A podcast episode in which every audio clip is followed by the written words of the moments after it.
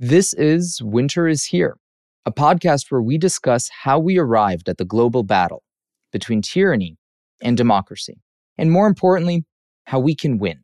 I'm your host, Uriel Epstein, Executive Director of the Renew Democracy Initiative, and I'm joined today by Ruth Ben-Ghiat, Professor of History and Italian Studies at New York University. She is an MSNBC opinion columnist and commentator on CNN, MSNBC, and other media outlets about authoritarianism and threats to democracy around the world. Her latest book, Strong Men From Mussolini to the Present, examines how illiberal leaders use corruption, violence, propaganda, and machismo to stay in power, and how resistance to them has unfolded over a century. Thank you so much, Ruth, for joining us. Sure, it's a pleasure. So let's start with your book. What are the sorts of ties that you see between the authoritarianism of the mid 20th century and the rising illiberalism of today? So, I wrote this book because I felt it was time to look back over a century of authoritarianism. Now, I'm a historian of fascism, so the book is primarily right wing authoritarianism. I wanted to look at what happened. You know, you have the fascist regimes and then they crumble and goes on to the right wing military coups and up to right wing leaders like Bolsonaro and Trump today. And what you see when you do a broad look like that is you see continuities, you see disruptions. So, for example, I identify these tools of rule. This is the authoritarian playbook that remain constant throughout a century the myth of national greatness, propaganda, corruption, violence, and machismo. And within that, you have some things that very interestingly hardly change at all, like the rules of personality cults. For example, the leader has to be the everyman, the man of the people, but he's also the superman, the man who often is said to rule by divine will. From Mussolini up to Trump, this is a constant kind of all over the world. And yet, the information technologies and the media they use to diffuse those cults has obviously changed from newsreels to Twitter. But another continuity is every really smart authoritarian has a direct line of communications with the people. So again, Mussolini had newsreels, Hitler had radio, and today people have Twitter. But things have also obviously changed a lot. And so one of the main things is that, you know, in the old 20th century, you would shut down elections.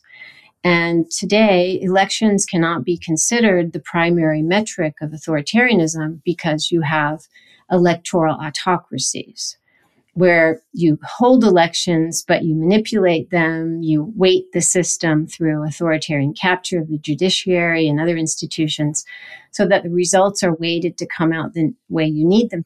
Or you game the system like Putin does, sending, you know, serious contenders who would be rivals like Navalny to prison. So today, really, accountability is, I think, the concept and transparency and accountability rather than elections that allows us to evaluate, you know, what separates democracy from authoritarianism. So that's one example of what has definitely changed. That's a really interesting tension. And it's one that I've struggled with this tension between, we would say, well, one, obviously, there's the challenges within kind of democratic practices themselves, right? So you point out possibilities around cheating in elections and, you know, things like that, weighting the system. So that's sort of one category of problem. The other category of problem, though, is sort of the tension that could exist between liberalism and democracy itself, right? I mean, I run the Renew Democracy Initiative, but if we were being really honest, we should probably have named it the Renew Liberal Democracy Initiative. You know, and of course, liberal in this context has nothing to do with the left, but rather with classical liberalism in mind. A support for pluralism, free speech, open society, and so forth. And in some cases, it actually limits the word, word democracy, right? Since 51% of the population in a liberal democracy can't just vote to take away fundamental rights from 49%. But you know, at the same time, kind of as you hinted at, you can have majorities who will vote against liberalism, right? Whether it's on the right in the form of Trump, Orban in Hungary, Bolsonaro in Brazil, or on the left in the form of Chavez in Venezuela, Correa in Ecuador, or Obrador in Mexico. And in these cases, people have often bought whatever the demagogue is selling. You know, even in Germany with the Weimar Republic, you had Hitler winning a bit over 30%, but in the same election, the communists won just over 20%. So essentially, the majority of the people voted against liberal democracy. And so I guess, how do you square this idea of people leveraging freedom to essentially vote against free and open societies? Yeah, that's a central dilemma. And it relates to also issues of free speech, right? And all kinds of, freedom. So there isn't really a perfect solution to that. I mean, the solution is what real authoritarians do, where you don't have anybody except the leader and his party deciding what goes on. But the whole concept of democracy has always been fraught. And so it's very interesting to me this formulation that Orban uses, which is illiberal democracy. And of course, there's not much democratic about that, but today's demagogues, you know, like to keep the word democracy in there so that they can say that they're not dictators. So, and Erdogan in Turkey does the same thing. He says, there's democracy here. We have the ballot box. And so that relates back to the point about maintaining elections. So you can say that you're respecting the free will of the people. Whereas what you've actually done is, you know, change the system, not even behind the scenes, so that the act of voting and the act of speaking doesn't have the same weight. And in the case of Orban with illiberal democracy, he's very clear that he thinks that, in fact, since Mussolini every authoritarian has kind of said, well, you know, democracy is tyranny. Democracy is the tyranny of the majority. And so illiberal democracy is this kind of perfect formulation, but it also allows him to keep his EU funds coming. So it's somewhat of a veneer today. And do you see then that illiberal democracy as kind of a final stop for someone like Orban or more of a way station on its way to just straight up autocracy without even the veneer of a democratic system? Yeah, Orban is very clear. He doesn't respect democracy. He's not interested in democracy in the liberal mode. And he's been slowly perfecting this autocratic capture process. So that's why I, I think it's just a formulation that sounds good and preserves this fiction of the will of the people. But to take your point, for example, he was just reelected with a majority, and that was partially the opposition made some uh, mistakes we could discuss. But he played this nationalist card and very skillfully about, you know, the position on the war. And so he was elected with a majority. And so the majority is voting for somebody who has taken a lot of rights away. What do we do with that? Let's actually look at that case with respect to Orban's victory recently. I mean, his victory was pretty overwhelming, right? And I think it's clear that he did have his finger on the scales somewhat. But to your point, it appears that the resistance, despite having managed to unite around a single candidate, which I remember was a big win, right? That finally they were not divided, they had a single standard bearer, but they appear to have made significant errors. And so I wonder if you can tell us a little bit more about that. Yeah, I'm always looking at these things for, you know, what are the lessons for democracy protection, right? So it was amazing that six parties came together in a coalition. And it was very interesting that one of those parties was the far right party Jobbik, which had been Orban's ally for many years and was trying to be, for its own reasons, go into this opposition coalition. And it was also interesting that they picked a Christian conservative, Peter Márki-Zay, as the you know opponent of Orban. And yet, I believe that this was an error, and the voting results showed this because, you know, instead of being a true progressive alternative to an autocrat who's a right wing nationalist, an intolerant, illiberal nationalist. The coalition with these choices kind of shifted everything to the right, hoping to capture Orban's votes. Instead, what happened is that the Jobbik voters, pretty overwhelmingly, I think two thirds of them, defected. they just couldn't bring themselves to vote for a coalition that included true conservatives. And they voted not only for Orban's party, but a lot of them voted for an even more right wing party, a far right party, which is kind of neo fascist. So the lesson there was that in shifting everything toward the right, it was like a pale imitation of the real thing. And voters said, well, okay, we're going to go for the real thing, Orban. So I think to oppose an autocrat, you have to represent a true alternative.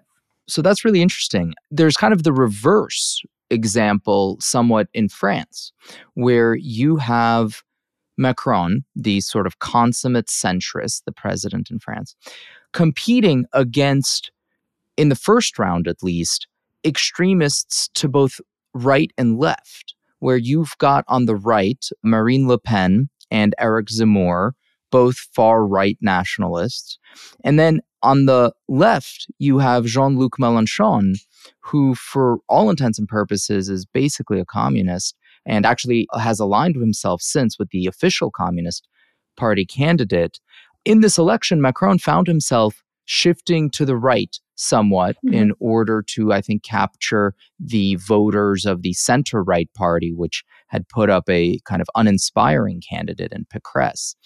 You know, I wonder how would you compare that election, where obviously the election itself was perfectly legitimate, nobody had their fingers on the scale, but clearly Macron was successful in kind of having shifted himself somewhat to the right while having held off the sort of extremes in the form of both the far right and the far left? Well, it's very hard to compare France and Hungary because there isn't an equivalent of Mélenchon. And the other thing is, France is an open society because there isn't an Orban in power. And I wanted to mention that, you know, Peter Márki-Zay, the, the opposition candidate to Orban, had not been invited to appear on national TV since 2019. Mm. The op it's very important. We talked about the mistake of the opposition, and that was part of it. But to go back to the gaming of the system, Orban has domesticated the media in an almost total way now. And so even in 2018 elections, the opposition was unable to get its message to voters, especially outside of big cities. So this is why that election was not a free and fair election in many ways. And this is the insidiousness of today's autocrats, where they have these other ways of acting so that the system is slowly domesticated and gamed in their favor. So France is a very, very different situation. And the presence of Mélenchon allowed Macron to do this shift to the right and still win. But, you know, two things here. Macron had already had this kind of imperial presidency. He had already done things that pissed off the left, the way he, you know, treated some of the protests and the yellow vests. So he already had this kind of profile that was not totally a liberal democracy profile in some respects. The other thing is that many people didn't like him, but they voted for him nonetheless because Le Pen is a huge threat, a kind of existential threat, certainly for non Christians, the huge non Christian population, the Muslim population. And so this was a very special set of circumstances that allowed him to win. It's not because he was so very popular, but because he's a bulwark against the success of a far right authoritarian. And the lesson of history is that once these people get in, it can be difficult to get them out. I think that makes sense. So let's take a step back. Returning back to your book, I'm sure you'll remember the New York Times review of your book, which was somewhat critical. And one of the things it noted was that the book appeared to lack kind of an overarching framework. So, for instance, including Berlusconi alongside Gaddafi. And, you know, I want to give you an opportunity to respond to this and also see if you might be able to offer something along the lines of a taxonomy of authoritarianism, right? Like, how would you classify different types of authoritarians from, you know, the wannabes to, well, the Gaddafis? Yes, thank you for giving me the opportunity to respond. And I would say, first of all, um, the author of the review, Francis Fukuyama, was mentioned in an unflattering light in the book. because he had been a kind of enabler of Gaddafi during a period when Gaddafi was trying to stay in power and, and had this kind of surface liberalization on certain issues. He was going to partner with the West. And so Fukuyama should not have been, in theory, uh, practices of uh, reviewing. They shouldn't have been reviewing it, but he did. And the idea there's no taxonomy is I'm not a political scientist, I'm a historian. And there is a very clear, actually, a conceptual framework in the book, and that is the framework of personalist rule. And my choice of leader. So I wasn't clear enough in my introduction about why I excluded communists. I had a few lines. I could have gone into it more, but it was my first trade book. And I didn't want to belabor the methodology as I would have done in another kind of book. Let's put it that way. And so I was interested in people who either wrecked a democracy or had a big change to the system. And so I didn't want to include people who inherited power in an already closed system. And that's why Xi Jinping and other people like that are not in there. But the personalist rule, it's a very important concept, and Putin is a personalist ruler. And for example, Pinochet, the reason of all the juntas in the Cold War, I picked Pinochet, is that, uh, you know, a lot of the juntas, like the Brazilian military dictatorship, did not have one dominating personality. It was a true collective experience. Whereas Pinochet came in with a junta and then within one year he became the dominant force. And personalist rule has certain pathologies of autocracy that they recur no matter where it happens. And they even recurred in a minor way in Berlusconi's Italy and Trump's America, where you had these kind of authoritarian presidencies.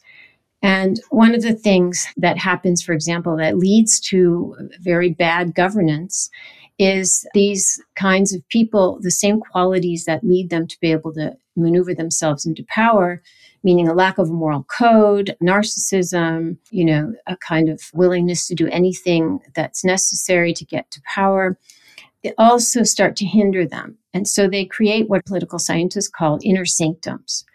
And sometimes, as in Putin's case, these are cronies from the old days of St. Petersburg. Sometimes they're family members, Orban and Erdogan and Trump. They create these buffer zones. And over time, if they're there long enough, and this is relevant to the big miscalculation of the war on Ukraine, the leader becomes isolated. Uh, he does not get good intel. He does not want good intel. He believes his own propaganda, he becomes more and more paranoid. And so he's surrounded by flatterers and sycophants. And so this is very interesting because this happens wherever you have a personalist ruler. And there's a lot of political science literature on personalist rule. And the reviewer of my book was doubtless aware of it, but it wasn't what he was looking for. And so sometimes reviewers want you to be writing another book than you are. And that happens. And then the other thing is, He's since revised his opinion, but he didn't think that Trump should be in the book. Now he has changed his ideas after January 6th somewhat. Mm. So my work is always very early. In all my scholarly work, I've been very early to say certain things, and some people are not ready to hear them. And so I start the book. The prologue is about Putin and Berlusconi and their special relationship and the way that Berlusconi became Putin's, as you know, Putin has had a series of kind of Western enablers mm-hmm. and who are his mouthpieces for foreign policy, his objectives. You know, this is the Russian information warfare playbook. And it's for the masses that you see the world the way that benefits the Kremlin. So he had Gerhard Schroeder, but Berlusconi was his deepest and most intimate friendship, who also had that political role. So I start the book with the two of them. And so to say that also Berlusconi might shouldn't have been in the book is just uh, short-sighted. and because he was also the precursor of Trump, and there's big differences mm. in those two relationships, but the function they served for Putin was the same. So this relationship between dictators and the free world is something that I've always found really interesting. Because on the one hand, dictators like Putin, Xi Jinping, and so forth rail against the evils of the free world, right? The decadence of the West, while simultaneously benefiting from it, right? Putin's cronies prior to February 24th's invasion of Ukraine had hidden hundreds of billions of dollars in various corners of the West, right? From super yachts to villas to, you know, whatever kind of decadent thing you could think of. And meanwhile, you have Western leaders sometimes, more than sometimes, frequently, kind of holding water for these dictatorial regimes ranging from you know kind of authoritarians like or wannabe authoritarians rather like berlusconi who had this kind of personal relationship with putin and of course obviously trump's relationship with putin. But also you've kind of had a number of other western european leaders trying to eh, whether placate him or sometimes outwardly support his aims. You know, and of course, as you noted, I'm thinking Gerhard Schroeder in Germany, but I'm also thinking of Macron and his many conversations with Putin. And I'm also thinking of Richard Haass, the head of CFR, the Council on Foreign Relations, who recently wrote a piece about how we should avoid humiliating Putin.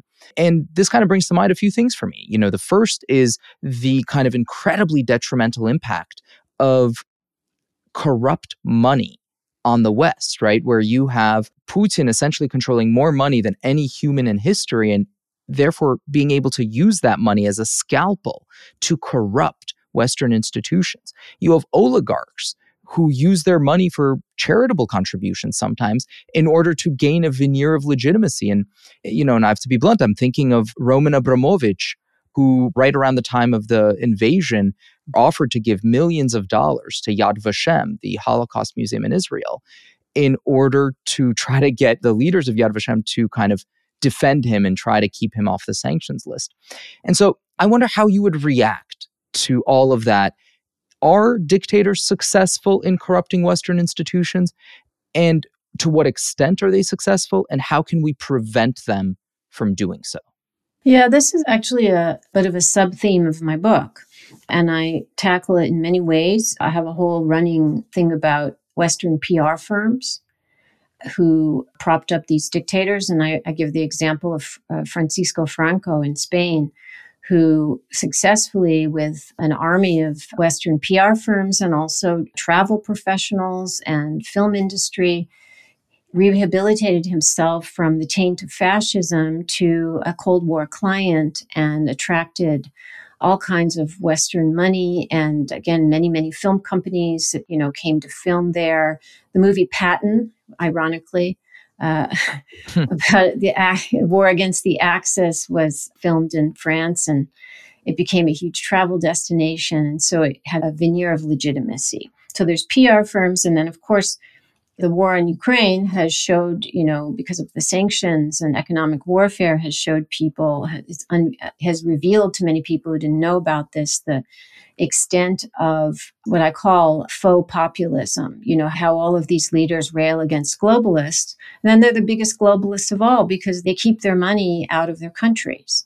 And they all do this. Orban's the same, and Erdogan, they're all hyper nationalists who are actually completely enabled by international bankers and lobbyists and the original ones. And I've tried to show the through lines throughout right wing authoritarian history. So, for example, Roger Stone and uh, Paul Manafort, they worked for Marcos, they worked for Mobutu, and then they were, you know, they worked in Russia mm-hmm. and now in Trump. So there are these very long-standing patterns of Western enablers who allow these dictators. And then there's the media keeps, you know, the Putin playing the piano. And recently there was Putin as family man. This is all a bunch of bullshit. Excuse my language.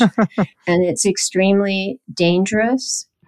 And it's very difficult to get people to give up their money and do the right thing. But the revelations about how kleptocracy works, because I believe every time that we talk about Putin, we have to talk about kleptocracy. Because, for example, the performance of the Russian military, it was like the second week of the war, I was on MSNBC and I'm like, okay, this military is going to underperform because it's ravaged by corruption, it's ravaged by kleptocracy. And how does that kleptocracy keep going? It's because he, you know, they're allowed to have their stuff, their money abroad. So this is a huge, huge problem. The other aspect of it I'd mention is our dependence on fossil fuels because it's not just buying people off, it's the money comes from, you know, the control, just like with Gaddafi, control of oil. So if we wean ourselves off of fossil fuels, that's one way to tackle part of the problem. Yeah. And I just want to put an even finer point on it because it's not just sort of people of ill repute like Manafort, for instance, you know, who are doing this, but also, I mean, Tony Blair, someone mm-hmm. whom I don't think any of us would say is a man of ill repute, advised the former Kazakhstan dictator, you know, Nursultan Nazarbayev after the 2011 uprising. So you also have kind of these very successful, you know, ostensibly liberal Western leaders who kind of allow themselves to be, I mean, I don't want to say bought, but maybe rented by dictators. Yeah, and it's the same. Tony Blair was also uh, busy visiting Gaddafi during the same time that Gaddafi, as I mentioned before, was reaching out to Westerners and making deals supposedly animated by, you know, for like mass laptop program so that all Libyan children would have laptops. And he partnered with somebody from MIT. I mean, this is a whole, but the bad faith of these people is evident, but there's this desire for their money. And so people fall for their professions of wanting to do good or that they're changing. And in the case of Putin, I have a very different view. I believe he has to be humiliated as much as possible. Amen. Because, oh, yeah. Oh, yeah. Because you have to shame these people. Um, and because, as I write in Strongmen, the real thing that drives people like Putin is fear. They are afraid of the people they govern. That's why they use repression. They are afraid of being exposed for what they are. And that's why they send so many people to jail and use manipulation of belief. And they're afraid of their own shadows. That's why they all end up in bunkers and you know, their houses in Siberia. And that's why they're paranoid. That's why they use the inner circle, the inner sanctums. All of this repeats over a century. And in fact, knowing how autocrats think, I've actually, I was able to predict so many things that Putin did and how this war would go very, very early. And I'm not a Russian specialist, but I am an autocrat specialist, and Putin's in my book. And so it was very evident to me that certain authoritarian dynamics would go a certain way. I hate to be right. Same with the humiliation. I see these, all these pieces that are wanting us to tiptoe around him as appeasement. I obviously could not agree more. Before we kind of get to that piece there, I, I want to follow up a little bit on the corruption angle here. You know, so I think we've outlined the problem of how corrupt dictatorial money is a danger to the West. You know, and I don't want to pretend that there is some silver bullet solution here, but I wonder if there are some kind of mitigating strategies that you've found over the course of your work. You know, some of the things are being done now with sanctions, and you have to hit them where it hurts. And so it took the war to kind of get I mean, we already had things which are moving in the right direction in the US. This was during the Trump administration, this bipartisan anti kleptocratic congressional caucus appeared. And so that was very good. And it's just been because of the things we mentioned before the desire to benefit from dirty money. It's been very difficult to make progress. In the war, it was kind of this wake up and so you have things that people thought were unimaginable. Certainly, Putin thought they were unimaginable that everybody would unite and sanction.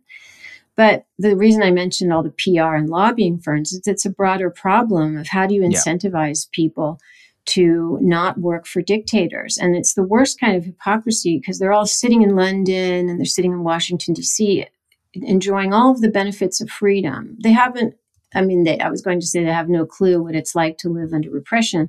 They kind of do because they go to those capitals, but they don't care. And so it's very difficult, but and it's been going on for as long as authoritarian has been in existence. You know, Mussolini had a syndicated column in Hearst newspapers for seven years, reached 1,000 newspapers around the US from 1927 to 1935. And he also was a darling of JP Morgan Bank, which was giving mm. him lots of money and propping him up. So you have PR, you have media, and you have banking. From the very beginning. So it's a difficult problem to defeat. Yeah, and prior to the war, I mean, you had entire cottage industries in real estate, in luxury goods, and so forth, catering to Russian oligarchs. Yeah. To write Strongmen, I immersed myself for years in the heads of these guys. And so I'm the last one to ever be surprised by what they do. But as a first generation American, my parents are immigrants. I will never get over the fact that Trump was in the White House because he is a criminal in so many ways, from sexual assault to money laundering. And I have a newsletter, Lucid, on threats to democracy. And I interviewed uh, Casey Michel, who wrote this book, American Kleptocracy. And he said that Trump was the first person in the White House who came from the uh, kleptocratic service industry, hmm. which is a perfect way to put it, right? Because through money laundering of luxury real estate and licensing his name, and that's where a lot of his Russian money came from. So this is a huge problem. And the more light is shown on, I think only in the last year, people maybe became aware that Delaware, North Dakota are global centers of kleptocracy. Who would have thought? Right. Hmm.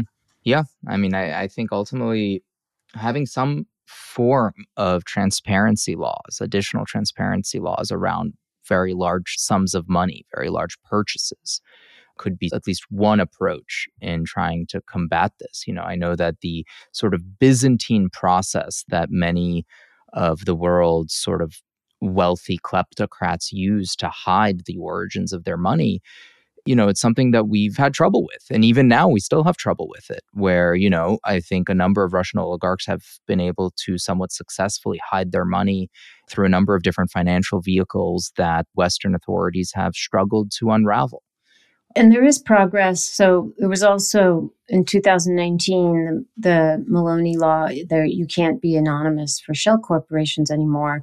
So going forward in the United States, you can't do that, but it kind of grandfathers in all the older ones.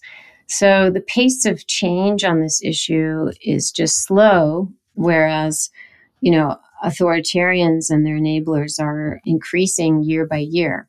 So I want to look at a little bit of a different question now in your book you sort of are very open about you know you are a historian of fascism and therefore you focus on kind of the extreme right wing form of authoritarianism in the form of fascism and wannabe fascism and, and things of that nature but my co-host who's currently gallivanting about europe Garry Kasparov you know has an argument and, and i'm not sure if you would agree with it or not but he frequently will make the point that all dictatorships are terrible, obviously, and tyranny is something that must be fought tooth and nail. But that sometimes in liberal societies, we kind of discount the tyranny of far left wing dictatorships, right? So, you know, I'm thinking about the kind of support that Chavez sometimes enjoyed in the US and, you know, Fidel Castro, uh, Che Guevara and so forth. You know, but he's actually made an even kind of broader point, which is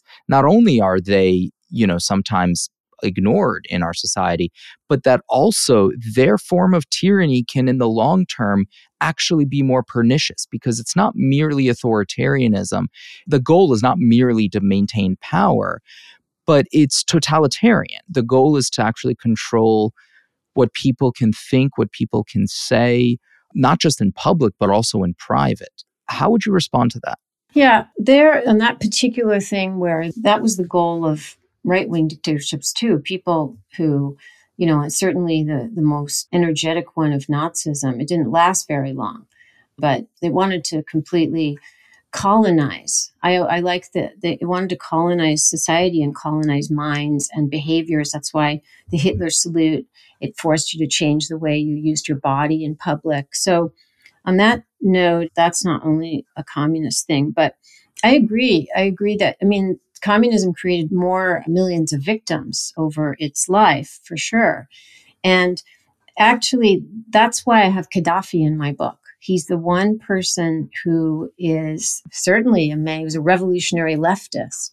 And he's in my hmm. book because he is in Libya, which Mussolini colonized, and he also was incredibly close to Berlusconi. So I wanted to have him in the book for that reason, but he also represents that in the end, most authoritarian states behave the same way. And I also have in the book, this isn't the focus of the book, but these kind of relationships that right wing and left wing dictators can have, such as Mobutu, who's in my book, with Ceausescu. Mobutu was a Cold War right wing despot propped up by the US, but he also adored Mao and he was friends with Ceausescu, like very, very good friends with him. And so ultimately, the goals of authoritarianism, which are, you know, to strip your rights away, to colonize society, to steal, to be kleptocratic, many of those goals are the same. And the other thing I, I wanted to mention about the personality of autocrats is not only they have no moral code, they're completely transactional. And so Trump, you know, yes, he depended on Putin, but he also asked the Chinese to help him get elected, right? And he had all these deals going with China, and he and Ivanka have trademarks from China because it's all about transactionalism. Even though at the same time he spearheaded to take attention away from Russia, he spearheaded this whole anti Chinese thing.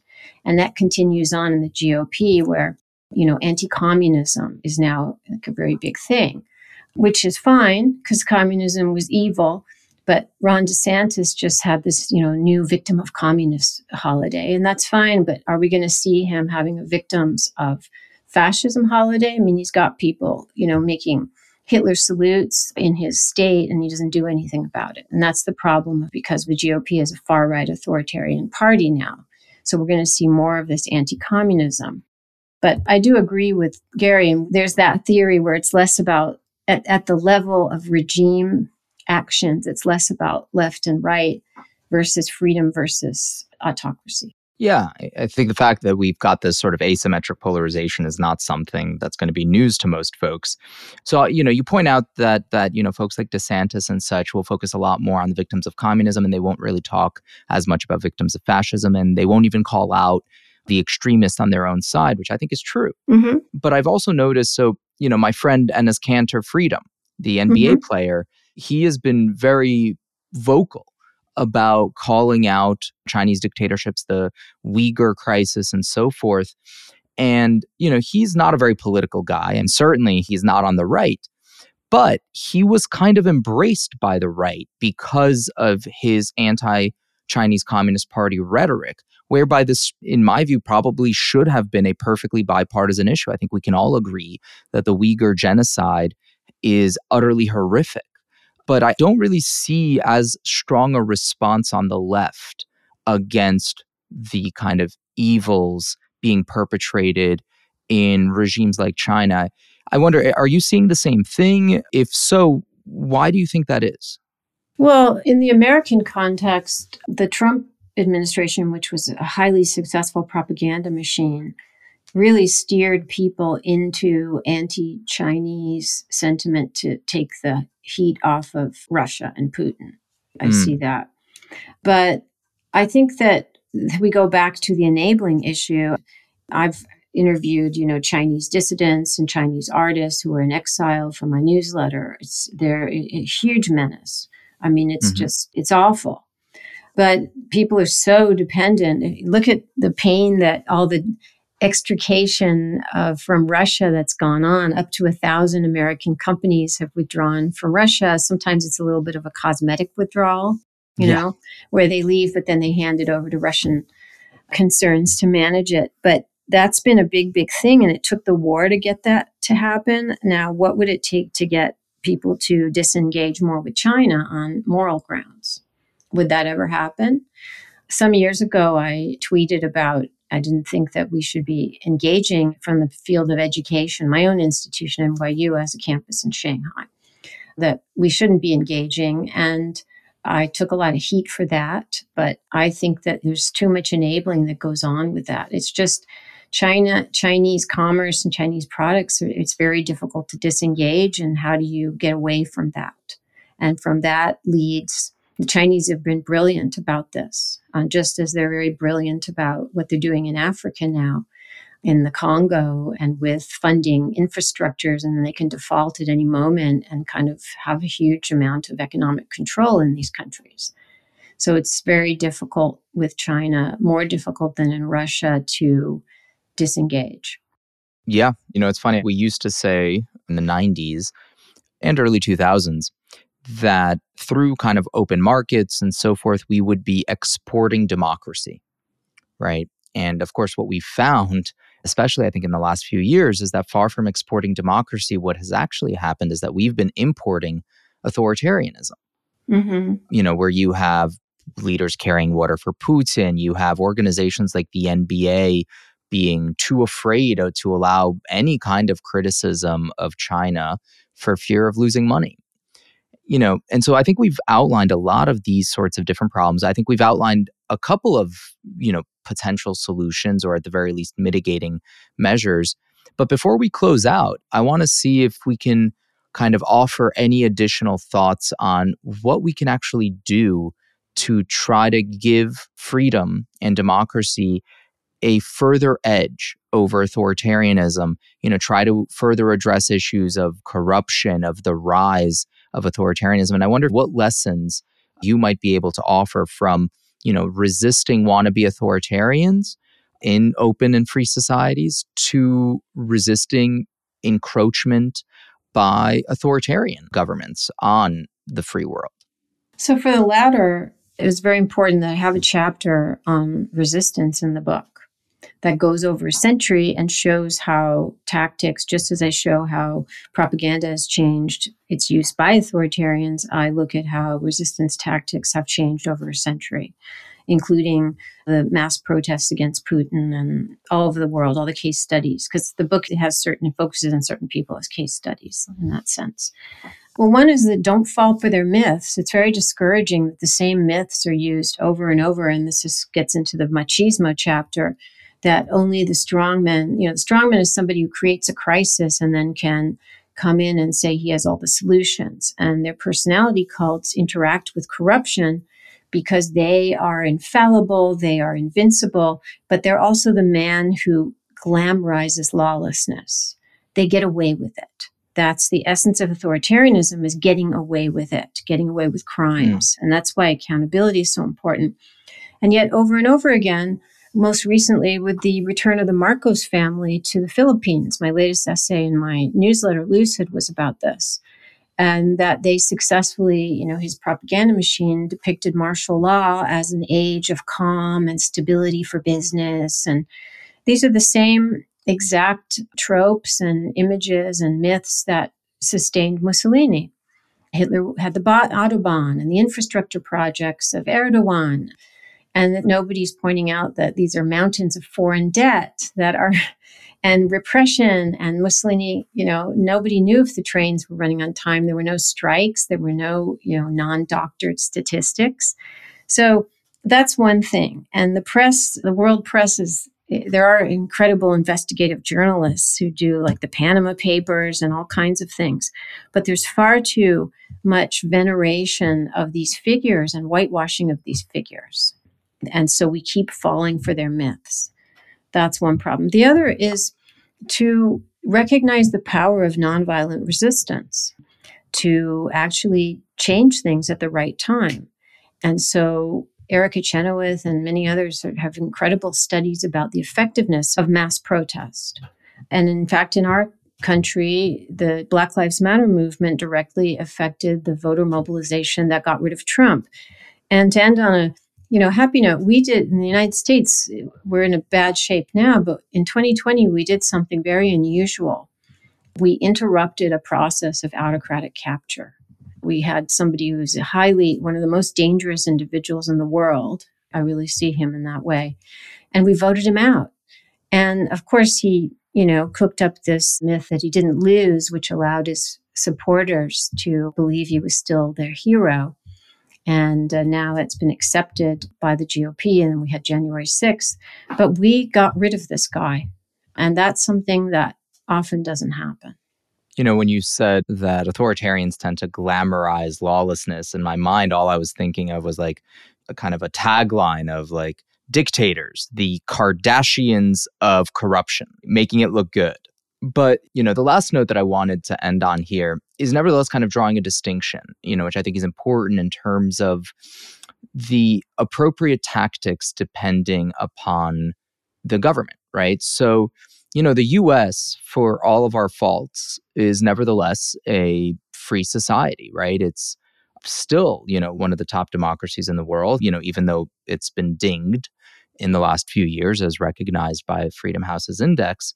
But that kind of informs what tactics resistance can and should use in mm-hmm. order to, you know, resist encroaching authoritarianism where in a country like Hungary you know, which is much further gone with respect to democracy, right? I mean, there's still some vestiges of democracy left, but it's definitely much further along the path. You know, the tactics used by resistance presumably could and maybe should be a lot more aggressive versus in the US. There's a threat of overreach, right? A threat of overreaction where people who believe what they're doing is resisting rule can go overboard and actually cause a backlash, right? So I'm thinking most recently of the protests outside the homes of Supreme Court justices, right? So, you know, I could see how in a completely unfree society where the judiciary is not a truly independent institution, you know, where things like that might make more sense. But here, what I'm kind of seeing is, you know, people engaging in actions that could intimidate you know, threaten individual justices and their families in their homes, making life very uncomfortable. Um, well, not just uncomfortable, but, you know, I mean, at least one or two of them, I think, have had to actually go into hiding for a period of time. And so I wonder if there's an element here of resistance in free societies that could actually go overboard and lead to a backlash, which actually leads to damage to the cause, which actually hurts the cause that those who are protesting hope to support. There's that worry. That's why I always stress nonviolent mass protest, because that's the one that has worked and doesn't alienate people. I think the people who are outside those homes, they likely know that how many people like Christine Blasey Ford had to seek refuge and go to another state with her family when she spoke out against Brett Kavanaugh. And there's countless people, anybody who's active as a Democrat in media gets death threats all the time. I had a stalker in 2017 and I had to move my office at NYU. And so it's not that two wrongs make a right, but I think we need to be much more frank in the media about the state of threat. And then finally, there's articles about threats on election workers, but the state of threat in this society is about people who speak out against the right. It's a huge problem today. So I think that part of democracy is it's messy. There's going to be people who want to do certain kind of actions that indeed could be counterproductive. But the alternative is you arrive at Putin's Russia where people are protesting the war with a sign that has nothing on it. and then just the act of standing there with a sign means that they're arrested, which is just incredibly totalitarian. Yeah. And, you know, thankfully, I don't think we're anywhere near there, but definitely, I mean, I think that's something we should keep in mind as the ultimate threat to freedom. Yeah. And protesting, I track this very carefully. In fact, there's a really good website called Protest Tracker. Protesting in the United States has, under the Trump administration and accelerating now, has become very dangerous in many states. There are numerous states that have passed laws where someone could mow you down in a car and they wouldn't have criminal liability anymore. So it's also become much more difficult to just to have the right of assembly. And this is going on at the state level, like a lot of the other things that are authoritarian right now. So they're moving to do that. And, you know, these revelations, like, oh, you and I wouldn't have been surprised where, you know, we heard recently from Mark Esper that Trump's like, well, just shoot them in the legs. Hmm. That's what you do to protesters because he is an authoritarian and you don't think twice about shooting protesters in the legs. Of course, you do that. So these things are wake up calls for many Americans who think, well, oh, it can't happen here. And it certainly can happen here. I think you're absolutely right. And I think that, you know, it's kind of incumbent upon all of us to be very clear eyed about the threats facing our democracy, wherever they might arise from, and to be careful and thoughtful in how we resist and how we react so that what we're doing, on the one hand, doesn't become counterproductive, and on the other hand, doesn't make us that which we would ourselves despise. With all of that, Ruth, I want to thank you so much for joining me today. And I want to note that we are going on a two week hiatus as I join Garry in Europe. But I would encourage you to listen and subscribe to my colleague, Pastor Evan Mawarire's Front Lines of Freedom podcast, which is going to be launching next week. So, with that, thank you again, Ruth, and thank you all for listening to this episode of Winter is Here, brought to you by the Renew Democracy Initiative and Substack. I'm your host, Uriel Epstein. At RDI, we are committed to pulling American democracy back from the brink and restoring its place as a global beacon for freedom. If you'd like to support the show, please subscribe for free in your podcast player at renewdemocracy.substack.com and share the episode with a friend. Or become an RDI subscriber at rdi.org. Thank you.